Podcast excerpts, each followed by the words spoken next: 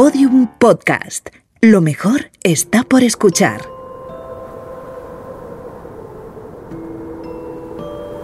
Yo no debería seguir en este mundo porque recuerdo perfectamente estar temblando como un loco, pero como un loco. Yo en aquel momento pensaba que me moría. Yo no debería seguir en este mundo. Fíjate cómo empezamos el capítulo. Primer segundo ya estamos al borde de la muerte. Buah, aquello lo pasé muy mal. Se rompieron unos esquís de unas personas y no teníamos más de recambio, se habían roto otros antes. Y entonces lo que hicimos fue turnarnos y sin esquís es muy duro. Entonces un rato iba el guía sin esquís y yo le dije, pues va, ahora voy yo. Y me animé demasiado. Es lo que tiene ser aventurero, que te vienes arriba. Te animas, te animas y no sabes dónde va a terminar. Fui, yo iba bien, iba bien de fuerzas. Y yo, pues venga, para adelante, sin esquís, tal, tal. Paramos para meter el campamento. Yo paré, no me abrigué bien y pillé una hipotermia. Todo fue por no quitarme bien el sudor y no abrigarme después del ejercicio. Y lo pasé muy mal, yo recuerdo, muy malos recuerdos de aquella. Hipotermia, frío, nieve, esquís, campamentos. Solo podemos estar en un sitio. En Siberia. Estás escuchando Catástrofe Ultravioleta, un podcast de otro mundo.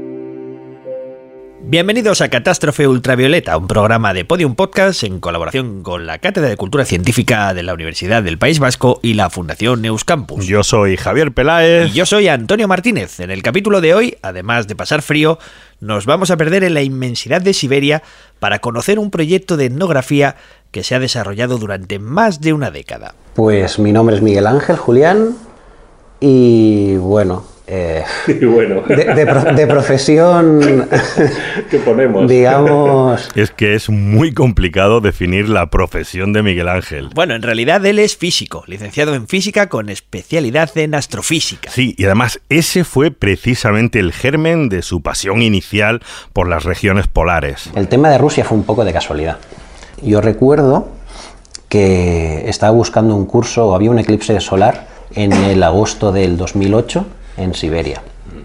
Empecé a estudiar un poco de ruso porque quería ir a ver el eclipse y ese fue mi punto de entrada a Rusia, ese viaje. Esto ya lo hemos visto en varios capítulos de Catástrofe Ultravioleta, esa atracción por los eclipses. Esa atracción que, oye, termina por llevarnos a los lugares más extraños. Durante aquellos primeros años de la década del 2000, Miguel Ángel empieza a enamorarse de las regiones polares, visita Groenlandia, el Golfo de Botnia, las islas Svalbard. Y allí, precisamente en las Svalbard, conoció y se hizo muy amigo de Agustín Amaro, un médico dentista que vive en Tenerife, pero que también es un loco de los viajes árticos, ha estado en la Antártida, en Alaska. Y ya tenemos a nuestros dos protagonistas juntos. Ha llegado la hora de desvelar su proyecto más increíble. Yo mi primer viaje fue este para ver el eclipse de sol de, agosto de 2008.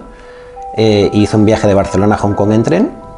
Y... Barcelona a Hong Kong en tren. Sí, terminé en Hong Kong porque tenía que volver ya a trabajar, si no hubiese pero, seguido. O sea, ¿esos cuántos días son en tren? Estuve dos meses casi o sea, pero tú que lo dices así como nada, lo normal, ¿no? Bueno. O sea, estuve dos meses en un viaje de Barcelona a Hong Kong. En fue, fue, muy interesante en tren, todo en tren, y una parte del viaje era el transiberiano. Y bueno, allí conocí a un hombre que fue el culpable de todo, eh, en mitad de Siberia, en la ciudad de Novosibirsk, y me empezó a hablar de etnias indígenas que había por allí, que tenía que viajar en invierno, ir a visitarlas. Y me convenció y al cabo de dos meses, en diciembre, hice mi primer viaje invernal a, a Siberia para conocer las etnias indígenas que había en el sur, en las montañas de Altai. Desde aquel año 2009 hasta la actualidad, Miguel Ángel, eh, acompañado siempre de Agustín, se propuso viajar todos los años, como mínimo un mes, al Ártico siberiano y a veces más de un mes y a veces más de un viaje. Y sobre todo es importante tener en cuenta de qué estamos hablando cuando hablamos de Siberia. Hablamos de una zona inmensa del planeta que abarca 14 millones de kilómetros cuadrados, sin contar las extensiones congeladas de los diferentes mares que tiene alrededor. Una extensión gigantesca que sería más o menos dos veces Europa. Dos veces Europa. ¿Y eso en campo de fútbol cuánto es? En campo de fútbol, a ver, eh, bueno, se imagina que coges Europa, la llenas de campo de fútbol, ¿Sí? pues el doble. Muy buena, muy buena, claro. Está claro, ¿no? Está mucho más claro. Pues solo visitar esas regiones, eso ya solamente eso es un reto. Y no solo por la inmensidad de la región, sino porque además está todo despoblado. Eh, hay que añadir las dificultades del clima, las carencias del transporte, las redes de comunicaciones que son casi inexistentes. Y para aumentar aún más el interés de estos viajes, estos dos locos se inventaron ellos mismos unas reglas muy concretas para su proyecto.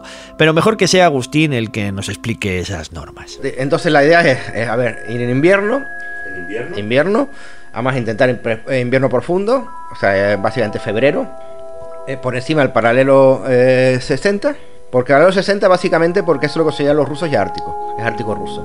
Y además tiene una serie de, de diferencias culturales y de ventajas en los que están en lo que es ártico rusa a los que no están, que son muy notables.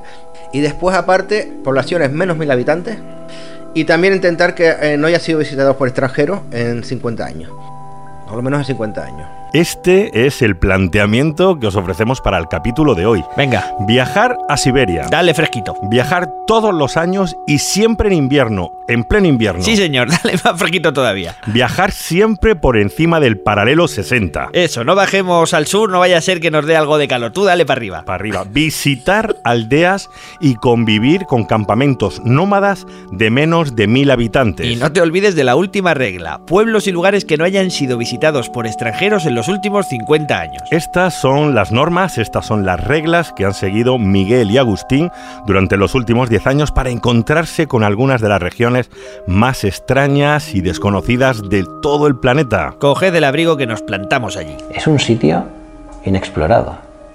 Eh, es tan complicado. Yo durante muchos años, sobre todo al principio, yo volví a casa en Barcelona, que hay de todo, hay todo tipo de viajeros allí, y no podía hablar con nadie de este tema, porque nadie me entendía. Nadie había ido a estos sitios y nadie eh, sabía nada del Ártico ruso. Cuando yo estudié la carrera, eh, licenciatura en estudios árticos, es, es, curiosísimo. Y incluso habiendo estudiantes rusos, no era el único en la carrera, el único que estudiaba las etnias indígenas de Rusia. Estamos hablando de una materia en la que casi no existen historiadores o estudiosos. No hay casi nada y por supuesto no hablemos de investigadores de campo que realmente hayan visitado estas etnias y estos pueblos. Los Nensi, los Evenki, los Yansi los Kereki, los Yugi, los Dolgani, los Saami, los Koriaki, los Yukagiri, los Enganasani, los Chukchi, los Yuiti. Bueno, al final los terminamos llamando a todos esquimales y nos quedamos tan panchos, pero lo que casi nadie sabe es que existen decenas y decenas de etnias diferentes, con sus costumbres y sus lenguas propias muy distintas unas de otras. La variedad y la riqueza cultural que se ha desarrollado en el Ártico siberiano es difícil de encontrar en otra parte del mundo, y lo curioso es que apenas se conoce. Lo que le hace especial al Ártico ruso es la gente que vive allí, porque es gente que no está acostumbrada a ver extranjeros. Para ellos es un orgullo enorme, pero un orgullo enorme que un extranjero se interese por su cultura. Para ellos es algo extraordinario.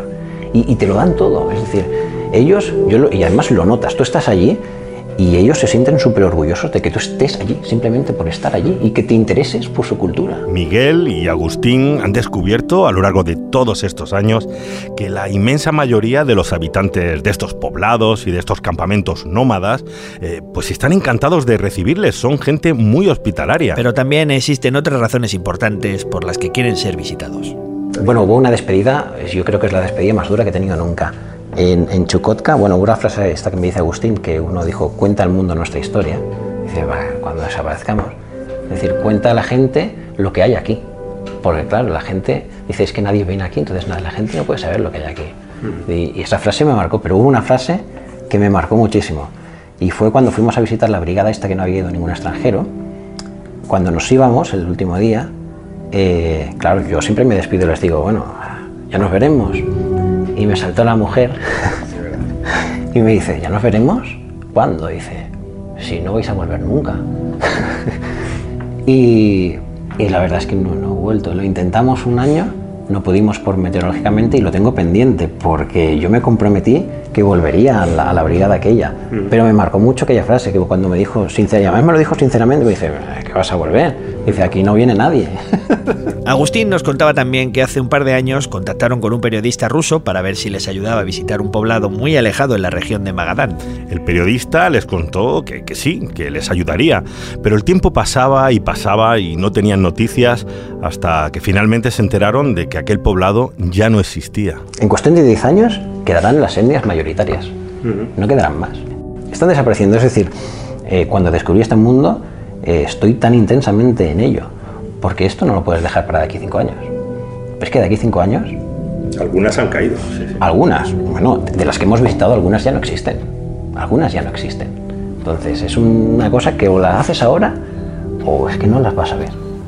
Entonces, bueno, yo cuando vuelva a esta brigada yo no sé si estará ya. Quedaban dos en ese poblado. Una, una o dos, no me acuerdo. Cuando yo vuelva yo no sé si quedarán.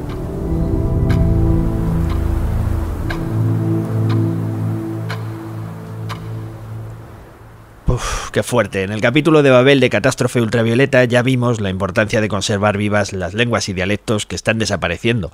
Pero en este caso no es solo que se estén perdiendo docenas de lenguas, sino que se están perdiendo culturas enteras. La desaparición de estas etnias conlleva la pérdida de una forma única de vida, de unas costumbres y de unos conocimientos muy específicos que se han adquirido durante siglos y siglos y que han conseguido que los habitantes del Ártico sean capaces de adaptarse a uno de los entornos más duros del planeta. Todo eso se va a perder si no se conoce o si no se documenta. Por eso no es de extrañar que durante estos 10 años Agustín y Miguel Ángel se hayan terminado convirtiendo en unas pequeñas celebridades cada vez que visitan uno de estos poblados. Empezaron el proyecto casi como turistas, eh, recopilando información y datos eh, para un pequeño estudio etnográfico, hasta que un día alguien se enteró que unos extranjeros estaban de visita por las zonas de Hansi-Mansi. Y cuando llegamos nos estaba esperando el coche oficial, el- un representante del gobernador, un traductor que nos pusieron, nos, nos acogieron en la casa, nos hicieron una comida específica para nosotros y nos estaban esperando en cada pueblo que pasamos. Agustín eh, nos ha contado mil y una aventuras en estos viajes. En varias ocasiones ya hemos visto que lo pasaron muy muy mal,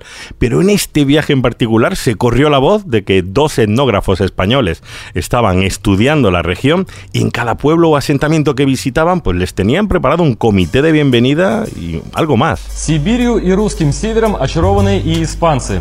Мигель Анджело из Барселоны и сопровождающий его фотограф Августин Амару в течение пяти лет собирают материал о Miguel традициях Ángel и en Barcelona y Agustín Amaro. Los oyentes no rusos es lo único que hemos pillado. Bueno, estos son las noticias de un telediario ruso, pero no una pequeña televisión local, no, no, no. Son las noticias nacionales informando que dos etnógrafos de España que estaban de visita. Oye, y con una entrevista a Miguel Ángel incluida. Y fíjate porque no se defiende nada mal en ruso. В Испании ни, никто a, a, civil. Esto es 10 y este. Hombre, ruso no sé si sabrá, pero suelto sí que se le ve. Se le ve, vamos. Eh, y además así da gusto viajar. Llegas a un poblado y te encuentras con una fiesta de bienvenida. Eh. Te preparan el mejor alojamiento, la mejor tienda, te invitan a los festivales de renos y una cosa te va llevando a la otra. Y algunas anécdotas más divertidas nos llevaron a la feria local y tenían la. Y había el campeonato de lucha Hanti. Y yo de bocazas, que me tenía que haber caído la boca también en la lucha antis parecía lucha canaria, pero la agarras al por alto por los hombres. Y le digo, ah, bueno, eso es en mi tierra. Yo lo he hecho alguna vez, que es mi tierra, para quedar bien. Y entonces se va el tío para allá, se monta un barullo, los jefes de la están discutiendo, me llega y dice, sí, que te dejan entrar. ¿Yo qué? ¿Me estás diciendo que este tipo se va al lugar más remoto del mundo? Hay unos tipos luchando y dice, ah, en mi pueblo también lo hacemos y le meten en una pelea. En una pelea, ¿no? En un campeonato de lucha siberiana. es muy fuerte, como en las películas de Michael Douglas. ¿Quieres saber cómo quedó? Sí, claro. Pero si yo no he dicho eso. ¿Cómo quedaste? Gané. ¿Ganaste? Sí.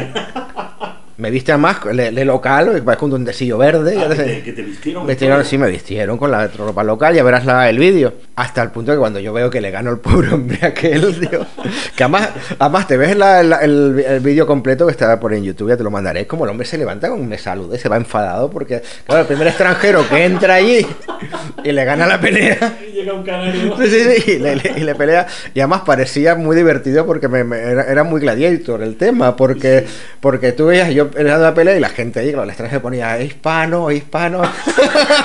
era un tema muy gladiator. Era muy, muy qué... bueno, por favor, dime por Dios que has conseguido ese vídeo. Tengo el vídeo del primer extranjero participando en la lucha del Festival de Renos de los Hansimansi y lo tengo aquí, tengo el audio. Dale, dale. Canadá, Tenerife. Venga, España, dice. España. Hay uno ahí que es muy fan, ¿Eh? están preparando. Ahí viene Agustín vestido de verde, como el duende verde. Vaya pinta. Venga, vámonos. A pelear. Ahí. Venga, empuja, empuja. Venga, dale que lo tiene, lo tiene. ¡Ay! ¡Viva España! ¡Venga, España! Vamos, tírale, Agustín. Lo tiene. ¡Ay, ay, ay, ay, ay! ¡Que se revuelve! ¡Uah! ¡Campeones del mundo! ¡Hispano! ¡Hispano! Qué bueno, por favor. Maravilloso, maravilloso.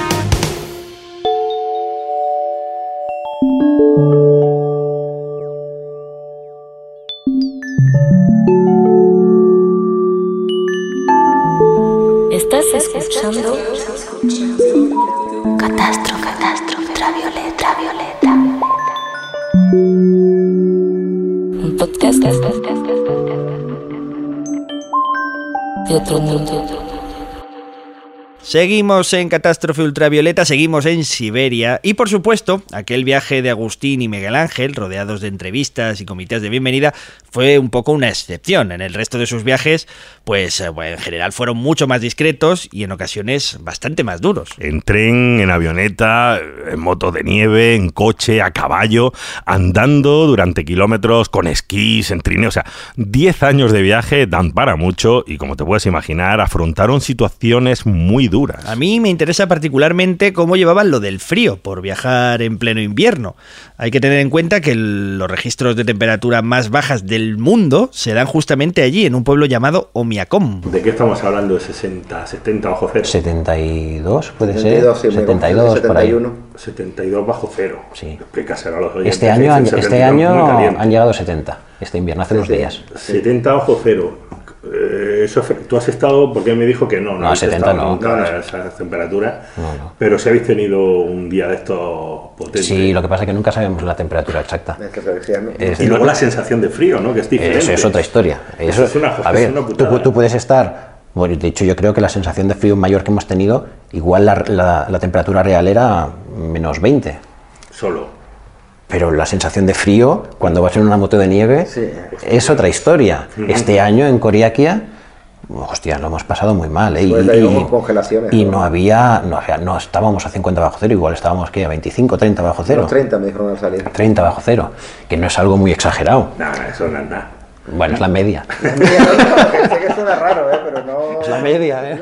Vamos a ver, Javier, pero ¿cómo te atreves tú, precisamente tú, a hablar de frío y a chulearte que vives en Tenerife? Bueno, yo vivo en Tenerife porque huyo del frío. A mí cada vez que escucho esto es que lo huyo. Bueno, en realidad tampoco tiene tanto que ver con dónde vives, sino lo acostumbrado que estés. Fíjate en los Koriaki. Eh, físicamente, eh, algún trayecto en moto de nieve lo hemos pasado muy mal. Este año, hubo el que hicimos el último para pasar la frontera entre Koriaki y Chukotka con moto de nieve, que nos pasamos todo el día, no sé cuántas horas ahí. Eh, yo, yo recuerdo, íbamos de frente, Agustín y yo. Y yo recuerdo, yo qué sé cuántas horas íbamos ya ahí. Y yo, yo cada X minutos le iba dando una patada a Agustín, porque claro, lo veía así, sin moverse tieso, y yo, yo pensaba, se, se ha muerto. y le iba dando una patada, entonces cuando veía que movía un poco la cabeza, digo, va, sigue, Sigue vivo. sigue, sigue vivo. ¿Pero ¿Cuántas horas estuvisteis Uf, piensa que es un trayecto que se hace en dos días. En mitad del camino más o menos allí había como, hay como un balog que se llama, una tienda de ellos, donde los locales descansan cuando hacen el trayecto y al día siguiente siguen. No sé qué pasó, que llegamos a ese punto donde íbamos a parar, salió el hombre y dijo que allí no nos quedábamos, no sé por qué, no le preguntamos, y ya estábamos hechos polvos en aquel momento, no tenía interés en preguntarle nada, y dijo, seguimos. Pues seguimos. Entonces hicimos todo el trayecto en el mismo día y salimos a las 8 de la mañana y llegamos de madrugada. Madrugada. De madrugada, es decir, sí, sí. Oye, y el que conducía también iba. ¿Quién llevaba la moto? Pero ellos están Estos acostumbrados. estos- sí, duros sí. como piedra. Ellos van ahí y llegan tan panchos y es. no Claro, recuerdo. Y tal. Pero ellos. Ellos- Claro, sí fue él, fue él quien dijo, no, no, seguimos. Qué fuerte, o sea, los occidentales ahí dándose pataditas para ver si alguno de los dos está muerto y el esquimal Koriaki tan tranquilo. Vamos a, vamos a seguir. Y fíjate lo que está explicando Miguel Ángel. Eso tuvo que ser un día duro, pues no es nada en comparación con otra situación que casi no lo cuentan. Pero- y otro momento también muy complicado que pasamos fue en el viaje a Yamalia, por culpa nuestra, éramos muy expertos ahí. Cuando eres inexperto cometes errores. Y aquel era una expedición con, con esquís, pulca, y después de varios días llegábamos a la última etapa y nos quedaba hasta el pueblo 18 kilómetros. Miraron el mapa y dijeron, queda 18, el ruso dijo, quedan 18. Hacía un día horrible, la verdad es que hacía un día horrible, pero estábamos muy cansados y teníamos unas ganas terribles de llegar. Ahora es muy fácil, desde fuera, con el tiempo, en perspectiva todo se ve muy fácil, pero en aquel momento nadie dijo nada y salimos. Salimos, ya empezaba a nevar, tal. La visibilidad tampoco era muy buena, pero bueno, salimos. Y cuando llevábamos una hora, yo me acuerdo, porque además cometimos un error, como íbamos tan sobrados, Llevamos todo el material. dijimos, va, en la última etapa vamos a ir descargados. En lugar de llevar la tienda y los sacos y todo esto, se lo dejamos a la moto de nieve del guía ruso y que lo lleve hasta allí en la moto de nieve. Y íbamos sin comida también, es verdad. Solo nos pusimos las cosas en los bolsillos de los Sí, pica sí, pica. íbamos, es- íbamos en aquel momento, íbamos muy sobrados. Uy, uy, uy, uy, uy, que yo ya estoy viendo, por lo que decían al principio de venirse arriba, que por aquí se huele la tragedia. Se huele, se huele la tragedia, verás. Y llevabais una hora y decíamos. Llevábamos una hora y aquello empezó a nevar, bueno, lo que se llama ya la purga. La purga es como una tormenta de nieve, que no, no- no hay una traducción exacta al español. ¿vale? La purga es lo peor que te puedes encontrar allí. Lo peor. Los locales lo, los locales lo temen. Los locales lo temen. Pues empezó la purga. Y claro, el pacto que habíamos hecho con, el de la moto de nieve nos dijo, vosotros sí, de acabo de una hora, yo seguiré vuestras, Las huellas. vuestras huellas y os atraparé y tal. Y yo me acuerdo que me acerqué a, a Ramón, que era el guía de Barcelona, que era el encargado de seguridad. Y le dije, Ramón, digo, aquí no hay huellas. Lo sé, lo sé. Dice, seguimos, seguimos. Uf, un pequeño detallito, el tener que seguirles y de repente ver que no han dejado huellas o que se han tapado ya. Todas las provisiones las llevaba una moto de nieve que sí, supuestamente les iba a encontrar siguiendo las huellas, ¿eh? Oye, fíjate en eso de la purga. Ya tiene que ser una tormenta muy flipante para que hasta los propios indígenas tengan miedo. Teníamos miedo porque íbamos por un valle, pero como no veíamos nada, la visibilidad era nula. Era nula la visibilidad, dos metros, como mucho. Y, y, claro, teníamos miedo de equivocarnos y meternos sin querer por algún valle adyacente. Y entonces ahí sí que la fastidiamos bien fastidiada. valle adyacente como porque no conducía nada, conducía a la nada o no. Claro, no sabías dónde conducir. Nosotros sabíamos dónde teníamos que ir más o menos, el valle principal, pero como nos metiésemos en algún secundario y luego a ver cómo nos encuentran. ¿Cómo nos encuentran? ¿Ah? Y sin tiendas y sin Y sin tienda y sin nada. En esas condiciones, cansados, sin visibilidad, vagando casi a ciegas por el bosque y con la noche cayendo, el grupo empieza a ver cosas raras. La cosa empezó a empeorar todavía más. Aquello cada vez iba peor, a peor, a peor. La gente empezó a ver, a ver cosas donde no las había. Empezó a ver eh, los chums, que son los, los Ah, sí, tipis, los porque tipis de los nenets. árboles. Ahí hay un campamento, ya estamos buscando campamentos de nómadas nenets. Digo, porque vamos a descansar, eh, aquí nos morimos, pues ya se empezaba a hacer de noche. Y va, allí hay, íbamos allí y eran unos árboles. Eso nos pasó como dos o tres veces. Y al final te dijimos, No, no no, fui yo que vi los árboles". no volvemos a pararnos más. si no estamos 100% seguros que no es un campamento, no paramos más. Y el cansancio les estaba pasando factura y creían ver campamentos por todos lados. La tormenta de nieve iba en aumento y cuando ya estaban al límite, de repente allá a lo lejos, perdido en la niebla del bosque, Vimos un campamento y estábamos seguros que era un campamento. Sí, sí, sí, sí. Estábamos seguros. Además empezaron a ladrar los perros. Digo, esto es un campamento. Digo, aquí no, no podemos estar. Total, que, claro, con los nenets hay que ir un poco con cuidado, bueno, como en general. Porque si no te conocen y se pueden poner un poco violentos, depende si han bebido o no han bebido. Entonces hay que ir un poco con calma. Nos acercamos Ramón y yo a hablar con. Yo me tenía que acercar, era el único que hablaba ruso. Y se acercó Ramón y yo. Y nos acercamos para allí. Y es que cuando llegamos, nos miramos Ramón y yo y dijimos, aquí, aquí no nos quedamos. Salió el hombre con una cara de estar bebido, Bastante bebido. sí. pero completamente, completamente. Y yo le dije, yo Ramón, digo, tú quédate, pero yo me voy. Digo, yo, yo prefiero morir helado que, que me asesinen por la noche. digo, no, no, yo sigo. Dice, no, no, yo también sigo. Madre mía, fíjate si tuvieron que tener mal rollo en aquel sitio que prefirieron seguir caminando por la nieve en la oscuridad antes de quedarse en aquella tienda en medio del bosque. Tuvo que ser muy chungo porque estaban muertos ya ahí. No olvidemos que estaban en mitad de Siberia y cuando encuentras un pequeño refugio, joder, tienes que verlo muy mal para seguir. Pero aún así, se atrevieron por lo menos a preguntarle cuánto quedaba para llegar a Poliaknik, que era el siguiente poblado. ¿Cuántos kilómetros nos queda? Digo, llevamos todo el día, no puede estar muy lejos. Cuando salimos se supone que había 18 kilómetros. Poliarni, que era el pueblo donde íbamos. Poliarni. Vaya. Y nos dice, ah, Poliarni, sí, sí, sí, para allí yo. Pero nos dijo algo así como, no, no, 19 kilómetros. 17 fue esta tarde. 17, 19. 17. Y yo, no, no, no, no. me acuerdo la defensa. me acuerdo la- llevamos todo el día Digo, no, no, no puede ser 17. Y él, sí, sí, 17. Yo no sé si estaban dando vueltas, pero llevaban un día entero y seguían a la misma distancia. Qué fuerte. Bueno, la cuestión es que aún no sabían si es que habían medido mal, si es que había más distancia de la que habían pensado al principio, o si es que el ruso borracho les estaba tomando el pelo o se estaba equivocando. Claro, pero no importaba mucho. Sea como sea, tenían que continuar. Se lo comunicamos, había do- tres personas más. Se lo comunicamos, no nos paramos porque nos vemos muy borrachos y no seguimos. Sí, seguimos. Yo me puse detrás de él. Y yo eso ya casi de noche o ya estaba el atardecer, era el atardecer ya. Sí, sí. Y, esa seguía cayendo. Jo, que sí, seguía. Iba- te- te- era- ahora te enseño fotos, si Era a peor, es decir, aquello iba a peor. Y cuando llevábamos ya, no llevábamos mucho rato, igual 10-15 minutos después de, de ver el campamento, yo iba detrás de Ramón, iba Ramón, yo detrás, me giro y digo, hostia, digo, Ramón, digo que no hay nadie. Digo que no nos sigue nadie y el equipo.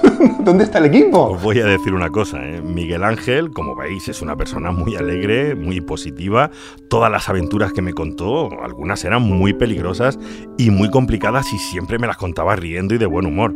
Pero luego confiesa que durante estos años ha habido momentos en que los ha pasado muy mal y aunque ahora se esté riendo, cuando se dio la vuelta y se dio cuenta de que el resto de acompañantes que iban detrás de él habían desaparecido, bueno, le dio un vuelco al corazón. Ha sido la única vez en mi vida en el que yo iba caminando y yo pensaba en mi hijo.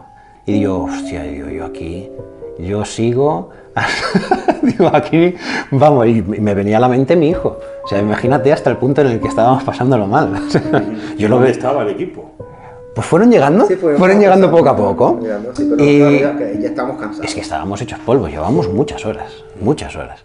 Bueno, por suerte, el resto del equipo fue llegando poco a poco y al final todos volvieron a reunirse sanos y salvos. Bueno, eh, sanos y salvos por el momento, porque todavía seguían estando perdidos. Era noche total y la purga, esa gran tormenta, seguía reciando. Era el momento de tomar decisiones y la verdad es que todas las opciones que tenían eran bastante arriesgadas. Y fue, entonces nos reunimos y Ramón, esto no puede ser, tenemos que seguir todos juntos. bla, bla, bla". Y cómo fue el holandés, dijo, ah no, dijo Ramón. Estaban los, los Todo- franceses y todos de acuerdo, ¿no? Se- seguimos todos juntos, el tiempo que haga falta, no podemos parar, si se hace de noche seguimos, no podemos parar aquí de noche, tal, no tenemos tiendas. Y el holandés, bueno, sí, sí, dice, un rato más puedo seguir. y, y Ramón. ¿cómo que un rato más? Aquí no podemos parar, un rato más no, no es- no es aceptable. No, no, no, no estábamos para. Esto no fue un rato, esto hasta que lleguemos o no lleguemos. Total, dice, no, es que, bueno, hombre, una horita más, dice, y Ramón soltó la frase, la cagamos. y le dio un cruce de cables a Ramón y sin decírselo a nadie, se dio la vuelta y volvió para atrás, hacia el campamento que habíamos visto. Tío borracho. Y yo, bueno, pues seguimos, seguimos. Los franceses cabreados, porque los franceses querían seguir, que hubiese sido un error, bueno, Sí, sí, hubi- sí, hubiese, muerto, hubiese muerto gente. Yo, Ramón dice que no, hubiese muerto gente en aquel viaje. Después lo que vimos, hubiese muerto gente. La decisión fue la acertada y regresaron sobre sus pasos. Ahora tenían que volver a ese campamento Nenek e intentar que aquellos esquimales eh, les dieran refugio durante esa noche. Tenían que volver a llamar a la puerta del tipo aquel que les había parecido bastante borracho. Y muy peligroso. Volvimos al campamento Y negociamos con ellos, tal, no sé qué, nos quedamos esta noche, os pagamos, le dijimos toda la verdad, además tenemos solamente este dinero porque no tenemos más, tal. Y ellos, venga, pues sí, quedaros tal. Y hicimos el plan, Ramón nos dijo, esta noche, turnos de dos, siempre dos despiertos, controlando, no sé qué. y, y entramos y fue lo mejor que hemos hecho, vamos, de todo el viaje de Yamali, que conocimos muchas familias, Eh, tienes razón, ¿eh? el mejor momento de todo el viaje, sin lugar a dudas. Sí, que eran buena gente al final, el borracho este Bueno, que quería matar. al final Eran, era un eran unos buenachones, eso es lo primero, eran unos buenachones. Cuan- Pecadores. de- si tú lo veías fuera, a cómo lo veías dentro, dices, ¿cómo puede ser la misma persona? Pero bueno, pero es que aparte de eso, la frase que lo resume es la de un francés, cuando entrábamos por orden, uno a uno, sin molestar a la familia. Y cuando entró un francés, uno, uno de los dos, su frase fue, wow, estos son muy pobres. No había nada allí. Es decir, por no, había por no haber nada, es que ni las pieles llegaban a recubrir el chum. El aire entraba por debajo, dentro del chum. Pero es que no tenían más esta gente. Estaban habían terminado de comer o estaban comiendo eh, un... ¿Cómo se llama el animal este? Un cuervo, un cuervo Un que habían, cuervo, que habían cazado. cuervo. Habían cazado un cuervo y era su comida. Y bueno, habían acabado tal.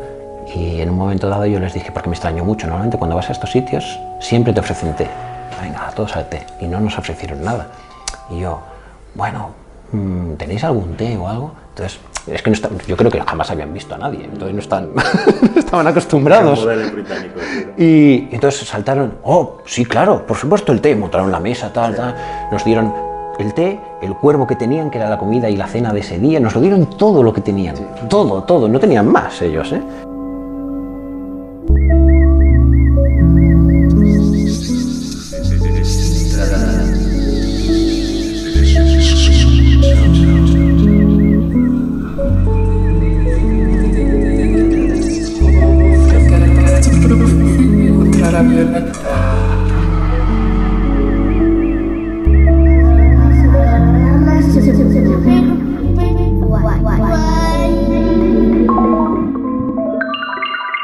Seguimos en Catástrofe Ultravioleta descubriendo las aventuras y desventuras de estos dos viajeros árticos en la más profunda Siberia. Y para entender un poco mejor el trabajo que han estado realizando durante estos años, eh, tenemos que hacer algo de historia. Antes de la Unión Soviética, los indígenas vivían en clanes. ¿vale? Habían diferentes clanes de diferentes etnias. Cuando llegó la Unión Soviética, eh, hubo lo que se llama la colectivización y eh, agruparon a diferentes clanes en asentamientos con diferentes números de brigada, brigada número uno, brigada número dos, tal, tal, tal. Eso se ha mantenido después de la Unión Soviética y las brigadas que existen todavía conservan su número de la Unión Soviética y, y se dividen así, ahora ya no son clanes, ahora son brigadas. La brigada número 7 de tal pueblo, la brigada número 2 de tal Vale, pueblo. podemos decir que son unos clanes. ¿Cómo, cómo, cómo lo traducirías si tuvieras que traducir en español? Eso de brigada, ¿a qué se asemejaría? ¿Una provincia? o Campamentos. Un campamento. Sí, sí, sí, son campamentos. Vale. Digamos que son campamentos. El campamento número 7 de tal zona. ¿vale? El proyecto de Miguel Ángel y Agustín consiste en visitar todas las brigadas posibles, conocer sus costumbres, sus diferencias, y no tienen mucho tiempo porque, como vemos, estos pequeños campamentos cada vez son más escasos. No es una tarea fácil porque muchas de estas brigadas, eh, estos asentamientos además son pueblos nómadas y un año pueden estar y al año siguiente no están ahí o directamente ya no están. Pero lo bonito no es solo visitar estas brigadas, sino que conviven realmente con ellos durante varios días y a veces incluso semanas. Viven con las diferentes etnias, comen con ellos, intentan aprender y documentar todo lo que pueden y después se trasladan a la siguiente brigada. Y bueno, en esto de la comida, de comer con ellos, ahí sí que se nota mucho las diferencias culturales. Lo más exótico, decir sangre a secas es muy típico, digamos, entre comillas. Pero yo nunca había tomado sangre en sopa. Es Ah, esta última vez, ¿no? Una sopa de sangre. Es decir, es tomar sangre, pero eh, con cierto, con cierto estilo. Nos hicieron una sopa de sangre, que es típica de los coreacos, y a mí me gustó mucho. él- A mí sí. Sí, a mí me costó más. A Agustín le costó un poco más, Me la pero, me a mí sí, también, pero... a mí me gustó. Bueno, esto yo lo, lo iba a llevar muy, muy mal porque yo no puedo ver la sangre y si me tengo que comer o beber o no sé cómo se come eso, un tazón entero de sangre. Bueno, me piensa que le echan también trocitos de hígado crudo, que, que eso le da un poquito de Muy- toque. Muy gracioso, muy- no me revuelvas. Además, mira, hay un problema porque estos pueblos, como ya hemos visto, son muy hospitalarios. Y, oye, eso está bien. pero a veces no está tan bien. Sí, sí, sí, sí. Ahí si te lo acabas todo, te, te rellenan lo que te hayan echado, siempre. Entonces el problema es que mucha gente inexperta va y claro, te ofrecen cosas que a veces no son de mucho del agrado de las personas de aquí, pero bueno, por educación te lo comes. Y claro, lo que no saben es que cuando te lo comes, te ponen más. Entonces a veces es mejor dejar un poco en el plato. Sí, sí. Y sí, nosotros eh, podemos tener nuestros problemas con, con su alimentación, con eso de comer cuervo o vísceras de reno. A mí me cruda. está dando hambre, desde luego. Bueno, pues sí, a mí no. Bueno, en todas las brigadas que ellos visitaron, encontraron que allí tienen otro gran problema, el alcohol. Claro, porque existen muchos estudios que han analizado los problemas que tienen los asiáticos en general para metabolizar el alcohol. Existe una enzima, eh, la enzima se llama alcohol deshidrogenasa, que es la principal responsable de metabolizar el alcohol en el hígado. Y los científicos han descubierto que entre el 40 y el 50% de los asiáticos, incluyendo estos esquimales del Ártico ruso, pues tienen diferencias genéticas. Ellos no metabolizan ese alcohol. Es todavía más grave porque este problema de metabolismo pues no parece que les importe mucho y siguen bebiendo.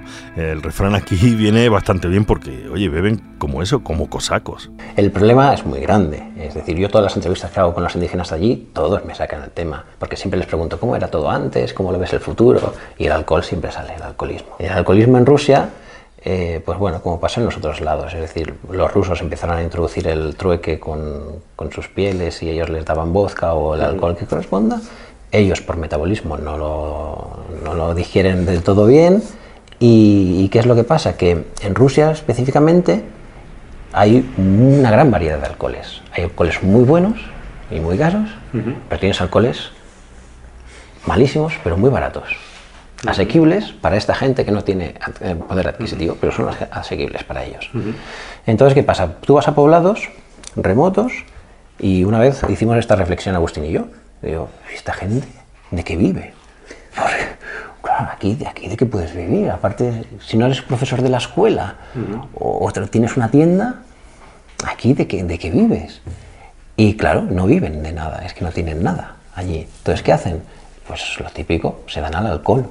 La globalización ha llegado al Ártico siberiano y ha cambiado los modos de vida de estas etnias, que además de los problemas con el alcohol, están incorporando algunos de nuestros malos hábitos, como los alimenticios, y eso está disparando algunos problemas como los niveles de diabetes. Sí, los dulces es un, el azúcar, es un gran problema. El azúcar, en el último, en el último viaje se lo dije al, al chico con el que estábamos allí en su casa.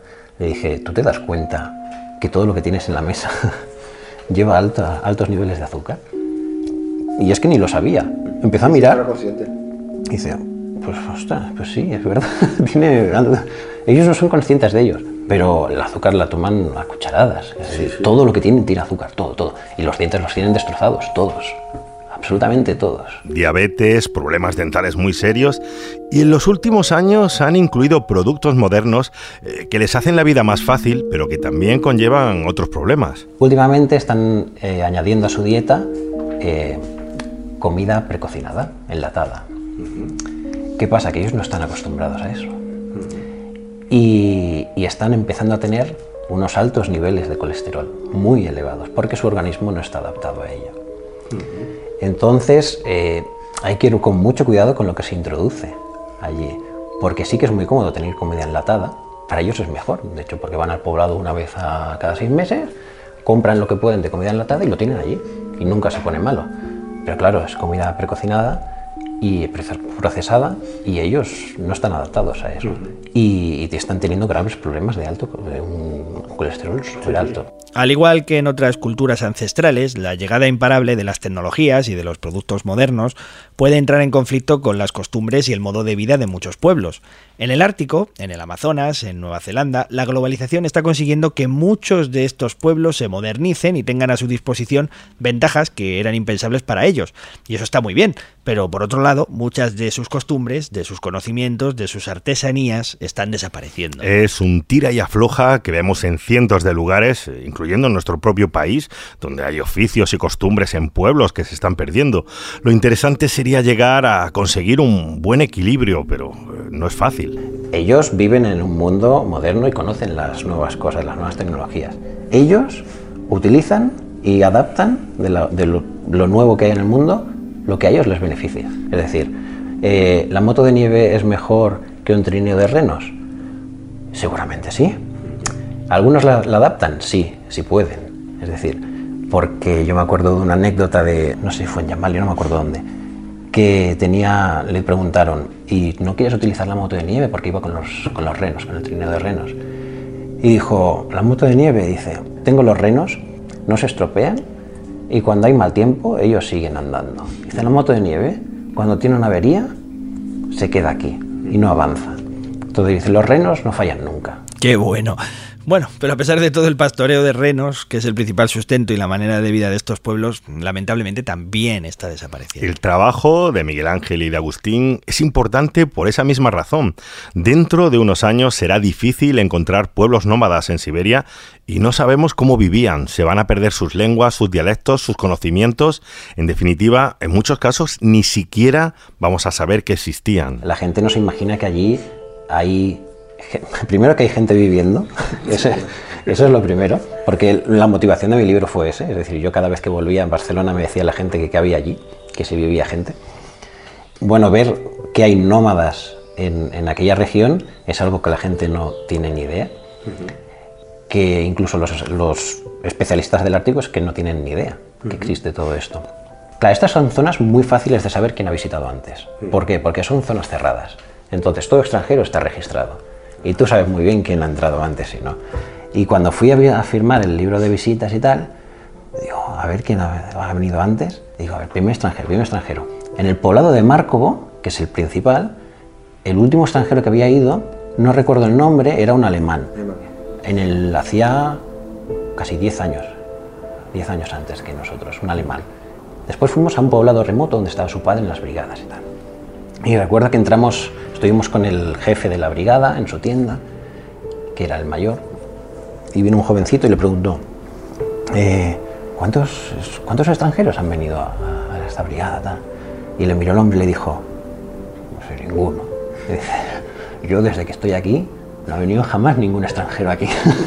y claro, yo me quedé, digo, porque una cosa es que el último haya ido hace 10 años, que ya es mucho. Sí pero que no haya ido nunca, o sea, nunca no, por lo menos en los últimos 50 años, que es, si el hombre tiene 70 y no ha visto nunca ninguno, en los últimos 50 años no ha ido ningún extranjero a un lugar de este planeta, me parece sorprendente.